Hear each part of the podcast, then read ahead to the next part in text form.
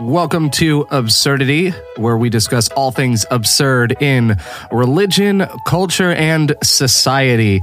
Um, and I am joined by Matt Lucio, who is the host of the Adventist History podcast, as well as he helps manage and run the Peoria Adventists YouTube channel.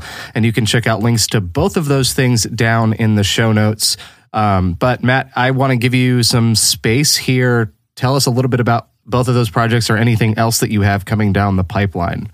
Hey, thanks for having me on. I've enjoyed co-hosting with you. It's been a blast. Uh, yeah, so Adventist History Podcast is uh, just something we've been doing for what six years now, which is just insane to say. And uh, anyways, I had a lot of fun doing it. We're just we're in like about 1930 right now. So if somebody's listening and they're like, "Hey, I'm kind of interested in interested in this," jump on board. You've only missed like 80 years. It's not too late. Yeah, it's uh, yeah, it's not too yeah, late at all. Just jump on the train. Ellen White's dead. That's usually the limit of like every Adventist understanding. but if you're not Adventist, it's still for you because I don't know. We just have a fun take on it. And it's good to learn about how other churches' history, the good, the bad, the ugly, all that stuff. Yeah, absolutely. No, very cool. I just realized though that giving you space to plug on this podcast is is odd because most of the people that listen to this definitely know that your stuff exists. Well, But on the off chance that we get new listeners, you know, and for future, yeah, but they sake, should. It's they important. should definitely hear the other side of it because There, they may not have the best Yeah, opinion right. of you. I tend to, uh, I tend to talk down all of my compet. I mean, all of my friends in podcasting. Obviously, See, I I appreciate um, that because I just had assumed you were like telling your listeners this is the only podcast. There are no other podcasts. there are no. I have a running directory of all Adventist hosted podcasts on on my website. It's only mine. All Mine the links, only all the links go to this one. um, which, by the way, if anyone is curious, the Adventist, the the directory of Adventist hosted podcasts that I that I have on Absurdity's website, um, just so it's theabsurdity.org slash resources. And that isn't necessarily meant to be like a list of just all of the Adventist or Seventh day Adventist podcasts. It's all of the podcasts that I know of, and I need to update it actually, um, that are hosted by Seventh day Adventists. So it, it could be a podcast about movies and culture and entertainment. It could be a podcast about photography or film. It could be a podcast about, uh, you know, a children's series. I know I have a couple on there that are that. Um, so it's not necessarily Adventist content. It's just um, podcasts hosted by Adventists. So take that for what it's worth. Um, I didn't really have the time to write out descriptions for 50 some odd, 60 some odd podcasts. So they're just links. I trust that you'll click a name that you think is interesting and read the description and find an episode. there you go. Um, so yeah, there it is. Um, so the last couple weeks we've been talking about stuff with COVID nineteen and kind of how the church has responded, what our personal feelings are on everything, because that's what you know people do on a podcast is they talk about their personal feelings. Um, it just so happens that 100% of the time, my personal feelings also happen to be fact. um, they just it's just great when it's just great when those two things line up just so consistently. This is absurdity, hosted by Ryan Becker. Also, sidekick is his ego, co-hosted Yes, by his the ego. Third co-host. Yes, the third the third host is Yes. my ego. He has his own microphone and everything. Now I want to do that. Now I want like a specific setup that is just um that is just a third microphone. No one's sitting there, just an empty chair. and like occasionally you pause and be like, "Yeah, good point. Good point, ego." Yeah, yeah, exactly. Oh, that was great. We actually in when when I teach small group leadership to high school students, uh, one of the things that we that we encourage them to do or try is to actually amidst their small group have an extra empty chair um, and have that be a reminder uh, that Jesus is present with you. It's not that Jesus is physically sitting in that chair or anything like the chair has no power and no real significance other than it's just a reminder that there is that you know God is among you um, as you discuss and talk and pray together, which is really cool. And a lot of groups have done that. A lot of leaders have done that and and have really been uh, blessed by it. Have really really thought it was cool. So I like the idea of an empty chair. Uh, it's just this time it'll be my ego, uh, not the Holy Spirit, because you know that, that didn't come out bad. You better all. get an overstuffed So- chair. Um, so Matt, you've talked with me a little bit about what what we're uh, what we're discussing today, but I want to give you the opportunity to just kind of intro it um, and and lead us into today's Sure, episode. thanks. Uh, you know, I mean, we're all kind of paying really close attention right now to Twitter and Reddit and Facebook and all these sort of things. And you know, as a pastor, I'm curious what other churches are doing. Not just not just their worship, not just doing live stream of their music and of their preaching and all that sort of stuff, but like many churches are doing outreach, which is a really tricky thing right now, right? Like you can't do a lot of physical contact. You're kind of inviting them to church. I mean, some churches are inviting people to their church and it's not going very well, but you know, you see like Shout out, Tampa. yeah, right. Florida. Uh, love Florida. Anyways, so like I, I saw a church on Facebook, like they wrapped toilet paper, like individual rolls of toilet paper with like a little message from their church and their logo on it. And they started like leaving them on people's doorsteps. And some of the people who commented on this post were like, yeah, way to go, guys. That's some great ministry there. And other people were like, aren't you spreading more germs? Like you're touching it? Like, are you wearing gloves and like masks as you wrap these rolls of toilet paper and leave them on their doorstep? You know, like, so there's some kind of some mixed feelings about churches doing outreach right now, even like the drive-in church where they Yeah. they rent out the, the theaters or whatever. Like, so I don't know. Like, so I, I, I began thinking about like, how do we think about that? Is, Is, is it a good thing or like what ideas are good? What ideas are like, ah, that doesn't seem like it's good. It's going to spread more germs. I don't know.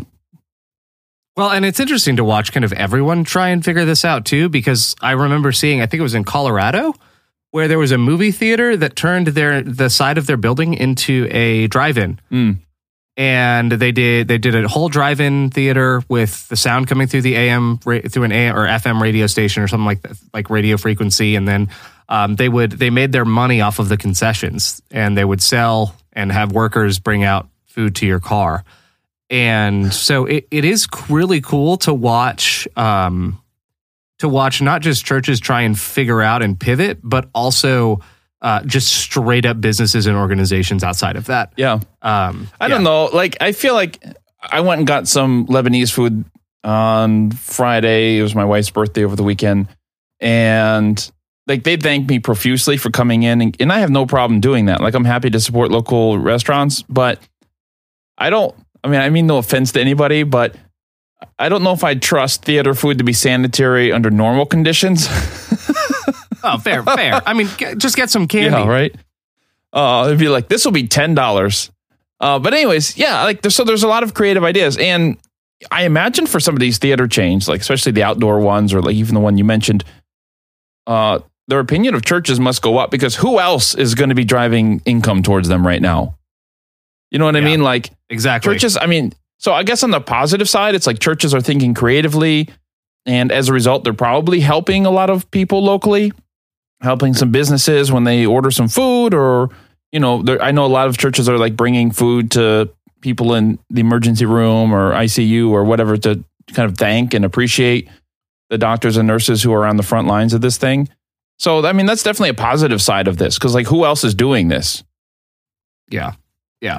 Well, I I'm excited to see what the innovation is through this as companies are figuring out how to sustain themselves, but you know, with the church even even as they are doing these new things, it's you know, part of this is it's not even just we want to stay relevant. A lot of this seems to be um and there's nothing wrong with what I'm about to say by the way. There's zero things wrong with Well, it. it's good to know of it ahead of is um well, it, it it's self-preservation. Yeah. And if I had just said that, it would be easy to think like they're being selfish, but not really. oh yeah I mean, we just we just watched a um a conference in the Midwest. A conference in Adventism is the organization that kind of oversees all of the churches in a given state, usually state, but about a statewide size area. Um, and this conference basically said like, hey, because we're not meeting, tithe and income is way down, and will will you know is going to go down but we promise that we're trying not to lay anyone off and we're we're all going to be sharing a pay cut equally so that all of us can still you know maintain employment Right. and um, which you know sucks to have to say that but at the same time i would honestly rather take a pay cut and make sure that someone else has their job and health insurance for the family and everything versus, you know, someone getting laid out laid off and I get to keep a couple thousand a Yeah. year. But the um but watching that, like it's gonna be interesting to see how much of what's happening now actually helps sustain the church after this because it's the after this that's where this is really going to be a problem. Yeah, and th- this is that's really the the million dollar question here, uh, and I want to get to that in a minute. Oh yeah, absolutely. But you know, like what what happens next? It's it's. I think the myopic stage is probably ending soon. You know, like the we just need to get online, we need to get something going, da da da da da. Like yep. I think we're I think most churches, if they're gonna get something going online, they've done it already. And Yep. and then I think once that's done, we can start looking like, okay, what's gonna happen after this is over? And we'll get to that uh, in a minute. Yes, But I think the, the the question right now is like, which of these, which you know, how do we do outreach? And like you see some kind of retro stuff. Like I watched this guy on Instagram in the UK. He just pulled up his like really crappy car. I mean, I I think everybody in the UK has like a really tiny crappy car. It's just just like the American perspective. It's like you couldn't fit anything, and it's like a shoebox. Anyways, Yeah. so he like pulls out a speaker and a microphone and just starts blasting Amazing Grace in what looks like a pretty affluent neighborhood. And people are like coming out of their houses and standing on their doorsteps and kind of staring. And it's like, I don't know. I watched that and I'm like, is that evangelism or is that annoying? Uh, it depends on your belief system. I, I- yeah, right. But no, no, that's a great question. Is that, um, like I feel if if that happened here, I would be annoyed Yeah. to say the least. Like I don't. In a time where there is already a ton of disruption, me personally, I don't like being disrupted in the thing I'm doing already. Right. So in a time of a lot of his disruption, more disruption is not what I really want. Um, however, I can see why things like that, like I, I, a bunch of stuff in Italy, seeing them, you know, seeing people singing um, in, you know, from their apartments and hearing the streets fill with music and um, stuff like that's really cool. And at the end of the day, I have headphones, so I, I don't mind if it's not if it's something I don't like. I think it's really cool. That being said, I don't know that I would want to like be a part of it myself. Right. So if somebody was like, "Hey Ryan, here's a mic and a speaker. Go go to this neighborhood. Like this is our church's evangelism. You got this block." You're like, "No." Yeah, no, that's not Yeah. happening. And I don't know. Is like, is that an introvert thing? Because I mean, obviously we've had street Yes. preachers before, but street preachers are always just kind of looked at as like, you know, I don't know, like they're trying to get, they're trying to build a YouTube channel, or they're just kind of half Mm. out there. Well, I think I think it's partially an introvert thing. I think it's partially like I, I do think it's it's mainly a personality driven thing because my thing, my personal thing is I don't like disrupting other people or inconveniencing Right. other people. So I don't like drawing unnecessary attention to myself for something that could be seen as ridiculous or Yeah. outrageous or whatever. Because I don't want. I know how I felt when I've seen that happen, and I don't want other people to feel that way too. Yeah. So, like, whenever I go with a bunch of college students into a restaurant, I tell them, hey guys, like, let's not be the typical college student group. And I'm like hyper aware of when they're getting loud Right. or whatever. Um, I really want to leave a good impression and not inconvenience anyone. And so for me, that sounds like if I were to go with a microphone and a speaker to a neighborhood, the only the only way I would do it is if I was announcing like, "Hey, uh, we're just going to leave some food on your doorstep you know, we're from X Church. We're just wanting to uh, make sure everyone is taken care of in, in our neighborhood, and I'm gonna we're just gonna be leaving some food on your doorstep, like ice cream truck style, just like driving through with that speaker on Right. repeat. That would be like that's the only like if I'm actually coming to give something, Yeah, like that's where you- I'm. That's where I like you know, you're you're offering something of value. Correct.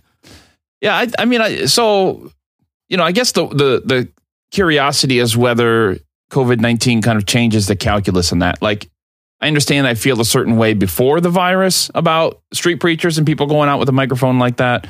Like, does that change now that we're kind of starved for for human contact? Like, if if I heard somebody doing that in my neighborhood, am I going to think, hey, that church or that person like cares about us, or am I going to think? you know, oh, they're just trying to sell the gospel to me. You know, like they're using this crisis as like an excuse to come blast this neighborhood. You know, I don't know. Like, am I that cynical? I think no, no, because I would think the same thing. And to be honest, the the kicker for the, or the thing that would determine that is was that church doing anything before the crisis in this neighborhood? Yeah. I think that's the determination from like that's at least one of the main determinations was if that church didn't care about us before, Mm. then what? I mean, don't get me wrong. Like, I'll take the free food um, if I need it. But that, like, that is if if I do, I feel like I think even in a time of disruption, humanity is really still good at figuring out when something is inauthentic. Yeah. For the most part, when it comes from a religious, the religious sector. Mm. So that's Sure. that's where I see that, where it could come across as really Sure. inauthentic. Sure. Um, Sure.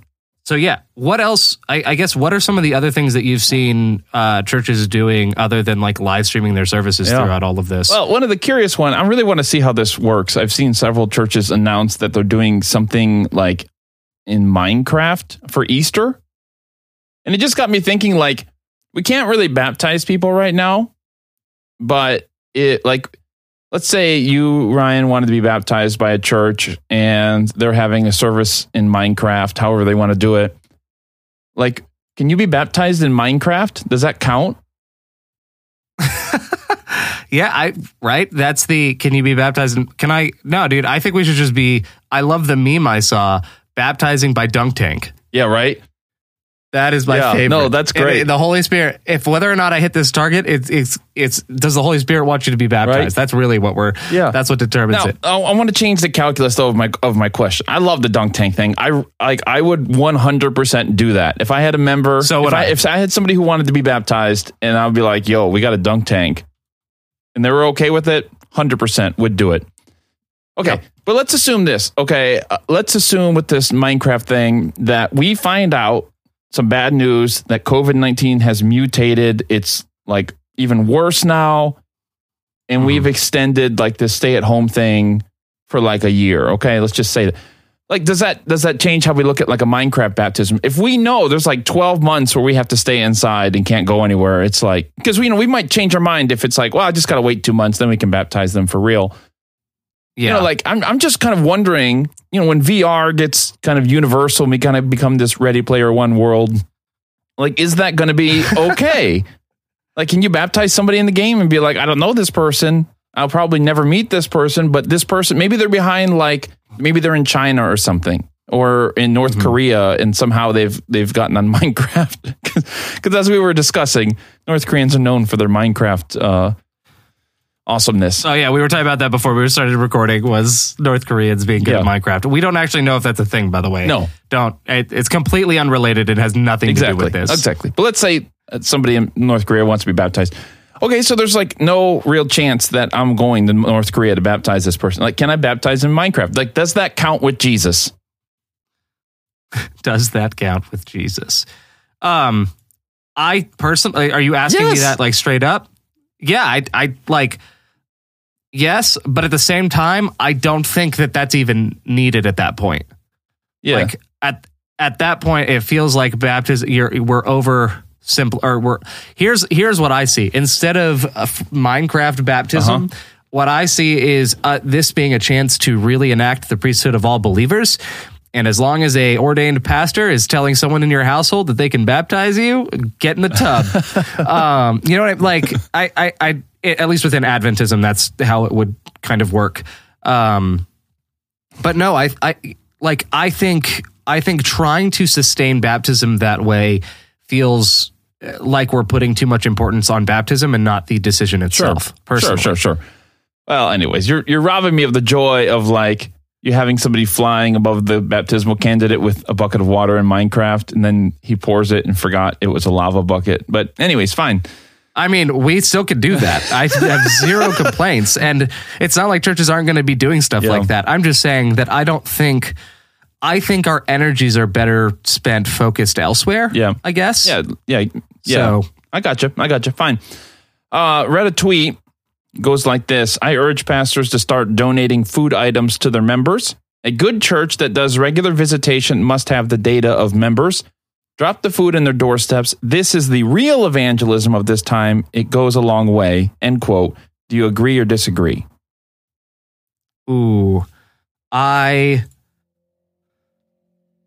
I agree, and there's actually a reason that I agree with this to some extent, um, which is that number one, I discovered this recently. I did not know this, but in in states where you have a stay at home order, in most cases, I can't say this 100 percent of the time, if you have a ministerial license, you can be out driving and going to your church or whatever, you can count as essential work. Sweet. If you're working for a church, the ministerial license basically serves as your kind of letter of of you know of uh, you know your official letter allowing you to work. So if there is anyone that can be doing this and have it counted as official work or essential work in an in an area where there's a stay at home order, which Tennessee is now under one, then yes, I absolutely think that this is 100% possible and doable. The difficult thing here is how do you go shopping for that food?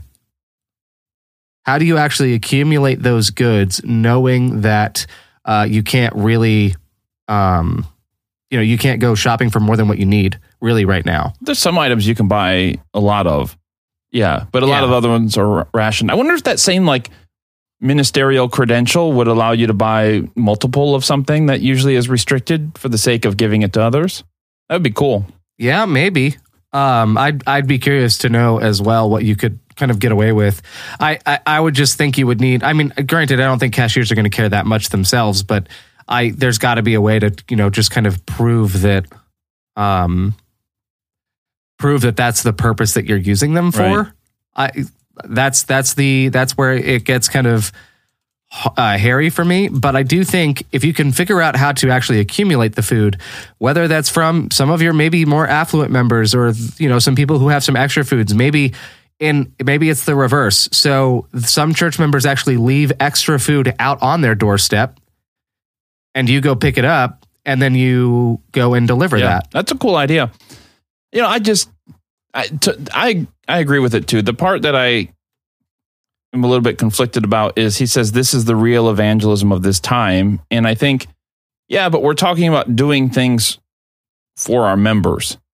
Yes, that I agree with. I agree with you 100% saying like yeah, Right. that's not evangelism. Yeah, I mean, like in a sense, sure. Like you're proclaiming the good news to people who have already heard it and accepted it. That's like that's fine. Doesn't mean you like don't get to hear it again or experience it again. But that's not like quote unquote the real evangelism of this time, like in the fullest sense of Yeah. that of that phrase. So like the question would then be, how do you identify people in your community who aren't members of your church who need food and deliver it to them? Yeah. Yeah, that I I would agree with that 100%. And I think I mean I I I think there's I think there's several ways to do it. Um that you know, the first one that comes to mind is literally just maybe not go door to door, but in in well, and you can't leave stuff in people's mailboxes, but even leaving something just at their front door maybe that just says, "Hey, we're trying to put together food packets, you know, Yeah. or you know ready you know meals for families that are in need uh, please you don't need to leave your name or anything just leave check yes and we'll be back tomorrow at x time to pick this slip up check yes if you would like something check no if you Yeah. wouldn't and like here's how many people are in my house whatever um, i think something like that could work you are somewhat relying on the goodwill of those you know the honesty of those that are filling those out Yeah. but I you're always relying on something. So Right. there's always some unknown. Right. Yeah, I mean, I've I've thought about a lot about this over the past few days, and we have a like a subdivision behind our church, and uh, you know, I thought like not all churches think this way. Like a lot of churches think of themselves kind of territorial, like we're going to plant a church over here because there isn't any other church on this side of town. Uh, Adventist churches don't Yeah. tend to think that way. We think all of the territory is ours. Uh,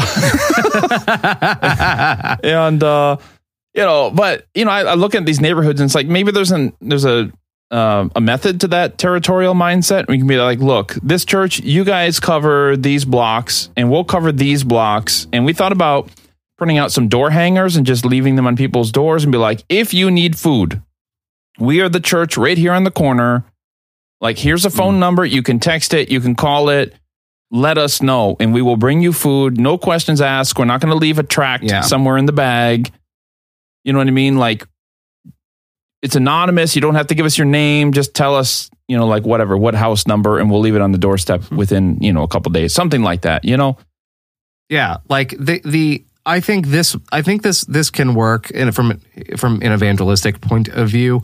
Um, if you really are willing to pick a street and and focus on that street, Yeah. focus on one small subdivision, not a whole neighborhood, something like focus on what is manageable. Um, and have a and have a plan for how you'll actually manage all of that. Many churches do have a food pantry, or uh, as some would call it, a Dorcas room. Um, that is a Bible reference, not You're a like Dorcas dork. room. Uh, yeah, exactly. Um, but yeah, I, I I can definitely see like that something like that working. However, do I think a lot of churches are going to do it? Not Yeah. necessarily. but it'd be great. Like, I mean, you know, churches are horrible at cooperating with each other, which is a real different subject altogether. But you know, it'd be great to like kind of divide it up that way, so that you know, there's a there's a lot of churches in America, and you could easily divide up any city in manageable chunks, but we Mhm. don't. And you know, I don't know. That just leads me to the question: like, is food really the critical thing? I mean, there's still a lot of food. Toilet paper. Yeah, toilet paper. Uh, you know, I don't know. I have a personally, I feel like toilet paper is going to come back, and you know, no one's going to die without it. But you know, again, like, what should you? You know, is food the thing that people need? Because I don't know. Have you heard of a lot of people running out of food in the news? I mean, there's still a lot of food Um, available. No, but okay, no, but at the same time, we haven't fully seen the effects of the increased unemployment rate. Yeah, So it's not necessarily that food is an issue, but if if that bill, if that tab is covered, yeah, then that tab is covered. You know what I mean? Um, I could honestly even see, um, man, I could see churches, um, e- even on the flip side of that, like, hey, if you need to go grocery shopping, go go, um, you know, go buy some food up to a hundred dollars or something like that, and tomorrow, and you know, tape the receipt to your door yeah, and we'll uh, we'll write you a check Yeah. and um and reimburse that cost. Yeah. Um, so, you know, it could be any number of things, but I think I think money is going to be the root of this, and food is just going to be one of the symptoms. But it, you know, it, it's not going to make anyone's life perfect. But at some point, there's nothing the church can do to take care of the the big problem of unemployment right now. So the least we can do is start. I, I, I talked about this on a, on one of our I think at the first episode we talked about coronavirus stuff. Um, I don't want to let perfect be the enemy of better or good yeah. right? So if we can do something good, then let's do good. Right. Yeah, I agree with that. I, you know, I, it just kind of leads me to this other question because I, I have really conflicted feelings about this, and I want to know how you feel about it because, you know, when I saw the church passing out toilet paper rolls, you know, and they had branded it and they had a nice shiny message on it that was really well written. It just got me thinking like is there a difference between proclaiming the gospel and promoting the church? Because those two things always seem to be intertwined. Like can you just leave food on someone's doorstep without like here's how to join our church information attached to it? Uh, some members wouldn't let you. Uh, it depends on who's on your church board. um, I I think there is a difference. Um, however, I think to some extent, if you are proclaiming the gospel, you are somewhat always promoting the church, right? You're promoting the church. You may not be promoting your specific Right. church. Um, it's okay to mention where you're from and who sent you, whatever, as long as you're. Here's the the difference is that I think it's important that if you are going to do anything that proclaims the gospel, there doesn't need to be strings attached because there's no strings attached to the gospel. So the idea being, if I'm leaving you food and telling you where I'm from, then then here you go. I'm not expecting you to show up or interact. By the way, strings attached to the gospel, I mean there's nothing you have to do to get more of the gospel. That's what I mean by strings attached to the gospel. Like believing is a string attached, but that's I mean there's no extra effort that goes into other than believe it. And for food and receive it. So with food, it's receive it. With whatever I leave at your doorstep, it's just Right. receive it. Yeah.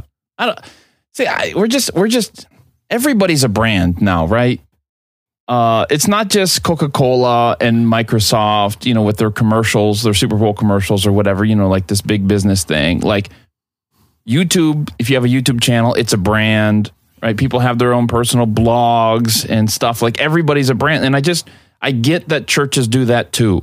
Like churches are many of them are really good at it. Like they know how to Yeah. get the name out there and people know, oh, it's that church on the, you know, whatever side of town and they're the mega church. And I, I get it. And there's nothing wrong with that because it's like you got to get your name out there. People know who you are and where you are. But on the other hand, it just I don't know, man. I I just I go back and forth on it. I, I agree that there's a difference between proclaiming the gospel, promoting your specific church. That's a good distinction that you made between promoting the church, the Christian church, and your specific congregation. But sometimes it just seems like we ne- like churches never miss an opportunity to put their logo on something. Accurate. I yes, I can agree with that. Um, and that's where that to me is where self-preservation kind of becomes a bad thing is if you can't do an act of good without ex- like the problem with stamping your name on it can be that you are like you're basically saying like I can no, do no good unless you know where I come from. Mm. However, in a time like this, I almost think it's necessary to stamp your name on it only so that people can actually trust whatever it is that you're giving them. Like if you're not stamping your like I'm not just going to eat food left by a stranger That's fair. On my doorstep other than DoorDash. DoorDash is the one exception. Um, except I have I have a bone to pick because last night I did I did DoorDash Taco Bell and the person left my food right in front of the porch door, like the outer door, and so that when I swung it open, it knocked my drink over. Um, so I'm bitter about that. And not I didn't lose any drink, but I was just like I had to be careful. But like. Yeah, I was like, "Are we really doing this? Is this, is this what's? Did you not think about this at all when you walked up? You opened the door outwardly to knock on my inner Right. door, and you didn't. My word, I'm still bitter. Um, but no, I, I that that's the thing. Like you have to you have to announce who you are. What matters is that you're not announcing. You're not. You're. I think even like I'm such a big fan of someone being clear and Right. like right. really, re- like over over clarity, too much clarity. But I, I I'm almost a fan of saying like, hey, we're letting you know who we are, not because we want you to do anything, but just so that you can know what the source of this gift is, Sure. so that you can trust it. Yeah. Like I almost feel like that sentence or that statement in some form should almost be Yeah. mandatory on whatever you're doing. I, I, I mean, I totally agree with that. I mean, sometimes, you know, you get like literature left in your car and it's like signed, you know, it's like from Friends of Jesus, you know, and you're like, yeah. no, no. Jesus' friends have names. Read the Gospels. Jesus is my friend. What's that? What's that song? Sonseed. Jesus is my friend. Everyone go look up that YouTube video.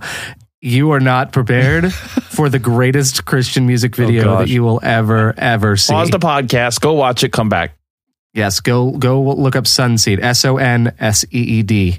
You you're welcome. Oh. Um So I don't know. To me, there has to be a middle middle ground. Like I agree with knowing where it's from, but sometimes I just think, you know, I, I get letters from a, a, a really big church here, and like they're all the time sending letters like, "Hey, our new sermon series is this. Hey, we dug so many wells in Africa thanks to all the people who gave money. Hey, we did this," and I'm just like, I'm tired of it. Like I get it. I'm glad you're doing good things. Don't get me wrong, but it just it always seems like I'm being marketed to.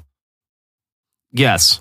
That I mean, I I signed up for an event at a church in Charlotte, just outside of Charlotte, um, that I ended up not being able to go to because it happened right at the time that I ended up doing a job transition, so I couldn't go anymore.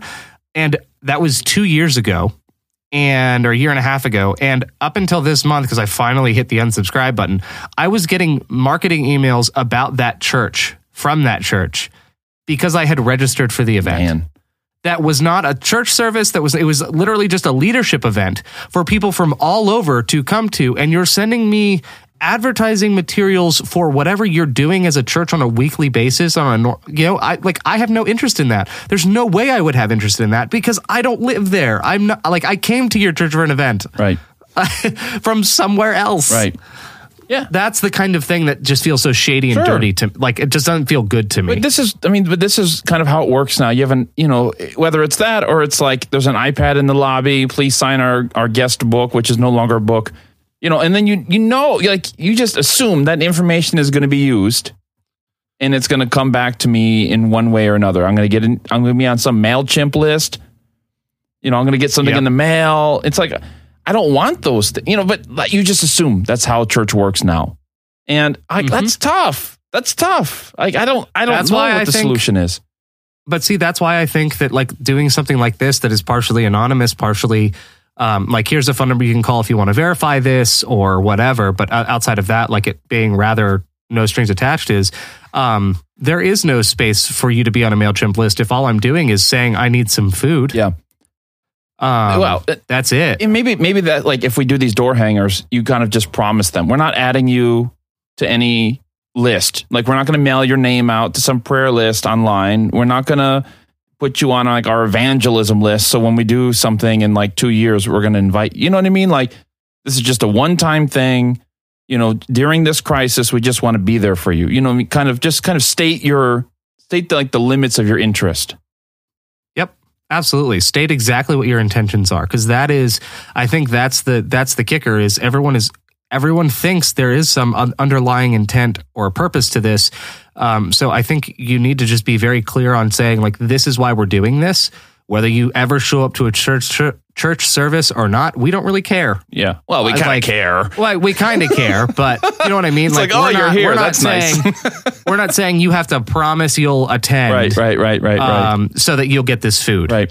And when I was pastoring, that actually happened. Ouch. Where yes, and it was incredibly. One one of my members started taking food over to a couple or to a family that lived across the street in secret because the church members would complain if they knew because we had been doing it before. They complained that well, they never come here. Why are we still giving Yep. them food? Ouch. So Yeah. yeah, I Right. And that, that thinking is so prevalent in so many churches. yeah It, it's, it is. And, you know, I don't know. So I think we're, we're seeing here like a time of like genuine, creative, caring outreach attempts. And we're seeing what is always kind of characterized modern Christianity is some opportunism as well. Uh, it's it's kind of hard to divorce good opportunism from bad opportunism. You know, like taking advantage of an opportunity to spread the gospel versus like just like no, you see it and you're like no, don't do that. yeah Uh, you know, it, it's so we're seeing like a combination of both, and I, I I don't know. Like I'm I'm working on with some with some pastors, and I'm like, let's get together. Let's do just some like online preaching like for the internet. Let's let's give a message for the internet. We're not we had I don't have a local congregation I'm inviting them to because whoever's going to watch it is going to live all over the place, and I don't Yeah. want to raise money. Like I want to I don't know I want to find like a dig wells somewhere minis- like, it- nonprofit doesn't even have to be a ministry, and be like we're going to raise money for this. Like Mhm. This is a something we're doing because we want you guys to hear this message. But in terms of money, I don't want any of your money. Send it to this nonprofit. They need it. You know, just to try Well, things I mean, are there any are there any research groups or anything that that that that money can be sent to for COVID nineteen yeah, or something like that. like yeah, exactly. Right. Because I just I think to me like Christianity's problem, one of the problems in the West is just kind of like you're you're trying to divorce what you're trying to do in terms of spreading the message of Jesus from the perception many people have of these like multi-million dollar ministries and kind of Yeah. cult situations with some of these celebrity preachers. And like you're just trying to say like uh, we're- we're not preaching to you so that we can build up our church financially or otherwise. Like we just because the message in and of itself it, it is a reward just to spread it.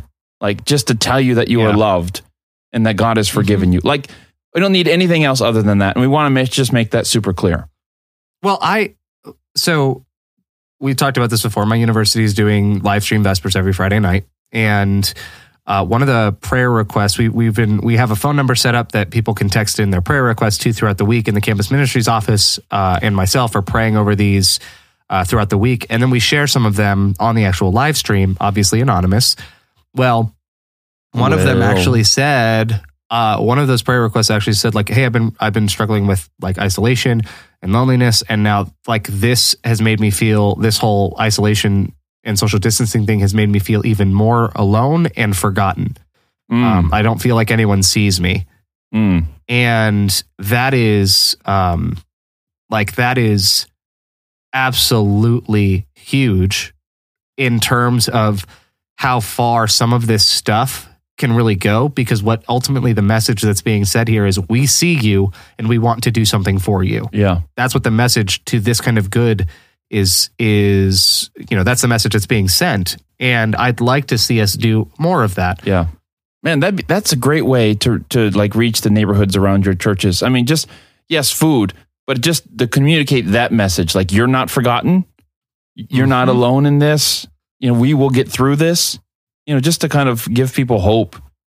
Yeah, man. Yeah. That's it. Um, and honestly, like that's the other thing that you could do. Like you could, if you wanted to go out and start playing music, why don't you actually schedule that with something that goes on their doorsteps alongside the food? Like, hey, uh, as a reminder that we're all not alone, grab something on your, you know, grab a, a lawn chair or a kitchen chair, come sit out on the lawn and um, and enjoy some music with us or whatever. Um, or we're gonna we're gonna set up something in the cul-de-sac, Right, And social distancing 101. Right. You know, like it, it just have a have a good time. Have a cooking class outside. Yeah. um, I don't know, but like do something of value to your neighborhood um, and to whatever neighborhood you're serving, as well as to your church members. Honestly, I think the first step for any of these churches should be figuring out how to take care of their members. Yeah. Um, there was, there's, you know, that that's number one. If you don't even know the state of like where your members are at financially, not, I mean, not like you need to know how much money they have, but like, are they, are, do you have any church members in need? Because if you're about to divert a bunch of church funds and time and energy and effort into something that's evangelistic, then you're not doing proper stewarding of the of the people that are within your own walls. Totally agreed. Because I imagine in some churches out there, there's going to be members who at the end of this are going to say, you know what?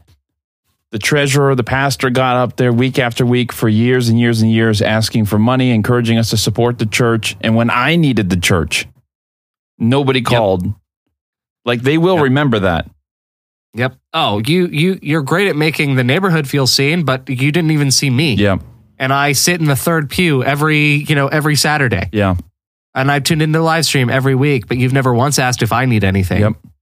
Yep. So I think there is like there's definitely room there to say let's take care of our own before we before we fully commit here to being any sort of evangelistic. Yeah. But part of that is finding out like I found out my neighborhood has an email list. My street, like all the houses on my street have an email list, which is really cool.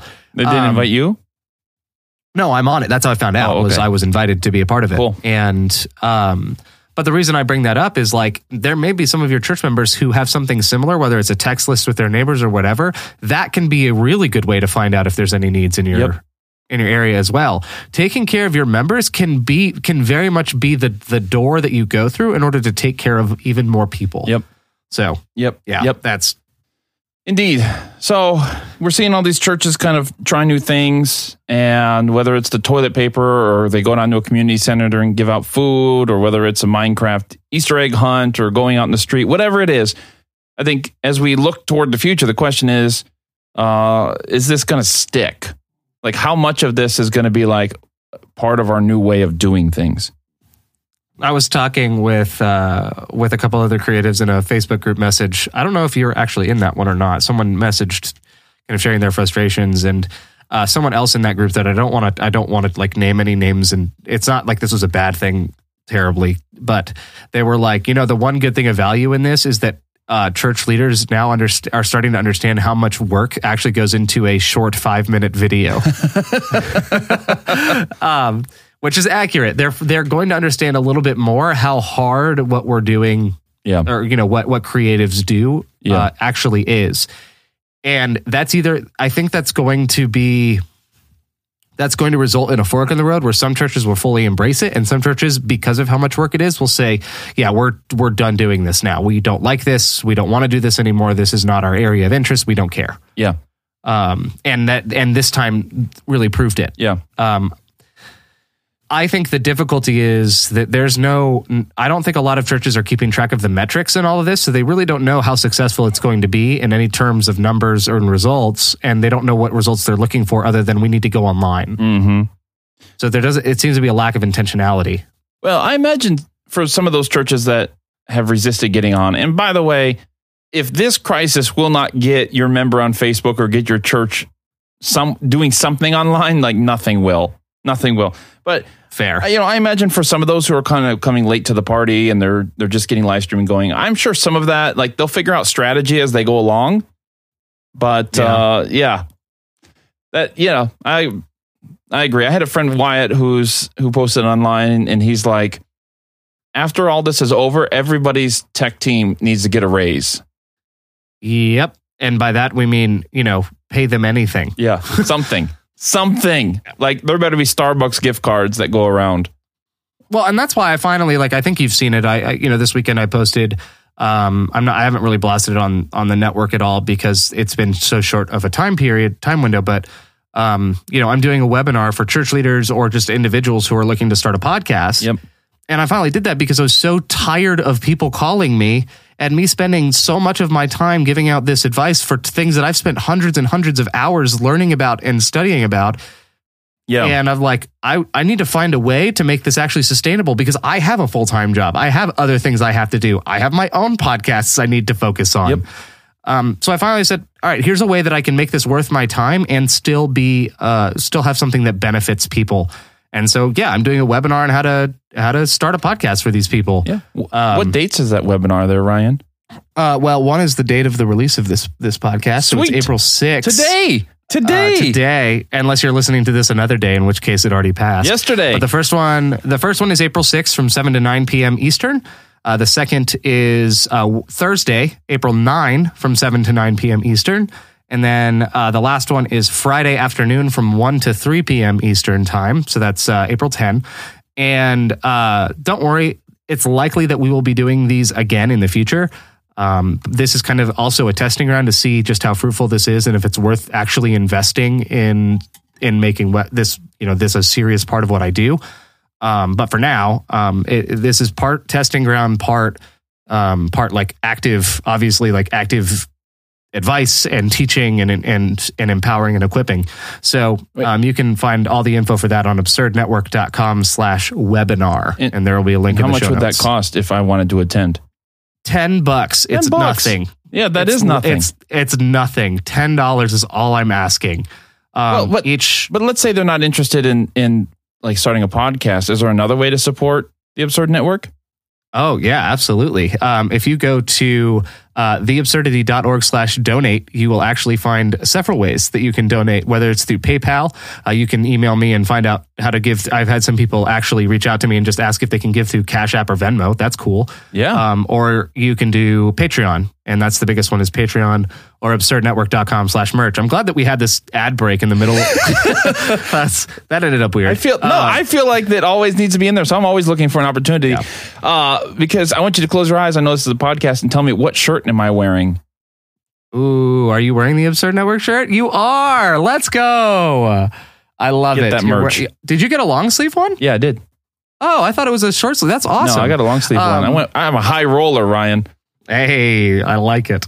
The um but no, I think that a lot of this the, here's here's the reason I think a lot of this will become permanent is because churches have spent real money on getting this equipment and they don't want it to just sit collecting dust. Some still will inevitably, but um, I think a lot of people don't want that to keep happening or happen again to all this money that or all these things that they've spent thousands of dollars Yeah. on. so I don't I don't see it. Um, Yeah. yeah, I don't see it happening. Yeah, to me, I don't. I don't know if it's the money. To me, it's if this thing can be integrated into the congregation's identity, it will stay. Yes, If it can't, then it won't. Like it, I can. Yeah, I churches can- waste I money all the that. time. No, like if this doesn't become part of like this is who we are now, Yeah, then it doesn't matter. I can see that. I can see that. That that's fair. Um, I think here, here's my question though: If this does stay, whether it's live streams or whether it's doing neighborhood runs like that for food or anything else, um, which is less of a need after this is over. Whenever uh, whatever over looks like, I don't think uh, I don't think this is I don't Yeah. think this is ever over. I think that whatever the new normal is yeah, after we're this not is going back. done. We're not going back. No, there's no going back. Um, the the question is, does managing the social media stuff, the live stream, the YouTube, become like the new A, the token AV guy, uh, AV role that they always stick youth in? You know what I mean? Like, oh, let's have one of the young people learn how to run the sound. Let's have one Yeah. of, uh, or like the junior deacon position at a church uh, where they just collect offering. Do you think that this just becomes something relegated to someone else? They're just putting someone in charge of it, and they, but they never actually give them any sort of real authority or power in that area. They just want someone to actually post whatever they tell them to post. Yeah. Or do you think that this really does become something that is a that is a real ministry of substance in these churches? I, I think the latter. I mean, it's you know every church is going to do this differently, I, I, but I do think that the latter is more likely to happen because we don't just see like let's bring in the kids to go film the old preacher in the way that he wants it done. I, we see a lot of the younger people like taking the reins of this thing. Like they have a voice now Yeah. and they're not just going to let go of that voice. You know what I mean? Like Yes. they're learning how to speak to an internet audience, you know, their people. And it's, you know, so when this is all quote unquote, you know, over, whatever the new normal is, you know, I think they're going to be like, I have a voice and I don't want to give that up. And either the church supports me or it doesn't, but I'm not Yeah. going to give it up. Yeah, absolutely. I think uh, I think podcasting is going to have. I, I think podcasting itself and YouTube create content creation is an is a whole nother boom. Yeah. Like I think this is going to be a whole nother economic boom for that for for this. Um, I think. Um, so I do think that individuals being empowered to speak and use their voice and amplify their own voice is going to be huge, and I think that's going to be what determines. Uh, I think, I think that that is the greatest single area that that that people can put pressure on the church is simply by being being the person that basically says like, hey, if you want me involved in this, you need to let me have some Yeah. authority. Like Yeah. you need to let me have some actual agency and and give me the keys. Right. So I, I think that is part of I think that's part of the key here is individuals not letting themselves be completely taken advantage of either. Yeah, I the thing I haven't seen yet though is kind of like a comprehensive framework. So let's say you have a younger person who's found their voice, like they're leading the church's I don't know, YouTube channel or whatever and they're getting on there and live streaming and getting it all organized and stuff like that. Mhm. Um you know, like how does that fit into the church's long range mission? Like what are you going to expect those people to do if if the church kind of adopts this emergency situation as as part of like, yeah, this is what we want to do going forward. How is that going to work with the ordinary avenues of, you know, we're going to preach on Sunday, we're going to preach on Saturday, and we're going to invite people to get baptized, you know, and that sort of thing. Like, how does that how does that integrate in? Like, I want to start a Twitch channel, a Twitch church, but like, how does Yeah. that how does that integrate into my church? You know what I mean? Like, how does that become part of our our life? Like, we have a YouTube channel, right? Peoria Adventist. We talked about it at the top of the show. Uh, but like many members don't watch it. Like they don't care. They're not YouTube people. Yeah. You know, Well, so and yeah. How does that integrate? That's that's the that's the trick. the problem i mean well i, I think it does integrate in the same way that like evangel- general community service and outreach integrates which is like understand that what you're doing is not for the people in your pews understand it's for people outside of your pews um, what what uh, Travis Walker, who runs Adventology, uh, another Adventist podcast, he's a pastor in Daytona Beach, and he had him. He literally got a new church member within months of starting his podcast because they heard it, and the the guy showed up to his church and then started doing Bible studies and got baptized That's and is amazing. now regular. Right? Like it doesn't. Yes, you may be making content for people all over the place, but since when is that a bad thing to rem- like people that may not show up to your church? But w- since when is that a bad thing to actually take care of the global church community and create Right. something that can be encouraging and edifying to them? Right. I mean, that's that's kind of my mentality. So as I mentioned earlier, it's like I'm trying to get these preachers together to do some online evangelistic kind of series thing, like just 10 preachers, 10 talks. And my thought is if every like we're we're usually so locally focused, like, well, I need to get up locally and spend money on local advertising, get people to come to my local church. But if there's 10 preachers in 10 different cities all talking and inviting people to Jesus, then like just go to whatever church is local to you. You know what I mean? Like, Yeah. you know, I may not live in Tennessee near you, but if I hear you, I'm like, well, you know, whatever. He's part of this church. I'm going to go to that church that's in my city, even if I don't know that person, that pastor there. You know what I mean? Like, so if we all do it, then we just kind of we we blanket a large territory, and it's like I know you responding to me proclaiming the gospel. You might not come to my church, but you might go to Ryan's church, Mhm. and I'm cool with that. You know, Well, to me, that's like like- really selfless. how is this even how how does it not something that benefit like churches are already doing this think of elevation or hillsong or or any of these mega churches that are that are doing you know bethel that are doing worship music they're putting out content for the people that aren't their members Sure. all the time Sure. and and I had a team, uh, a, a team of college students that went out and did praise and worship. They drove an extra four hours out of their way on a trip to go to elevation on Sunday morning because they just wanted to experience it and be there and some of them had never been there and Right. uh, like that's the kind of like people go out of their way to attend something that has impacted their lives. So yes, if you're creating content that actually is impactful, people will come Sure. at some point Sure. for sure. Sure.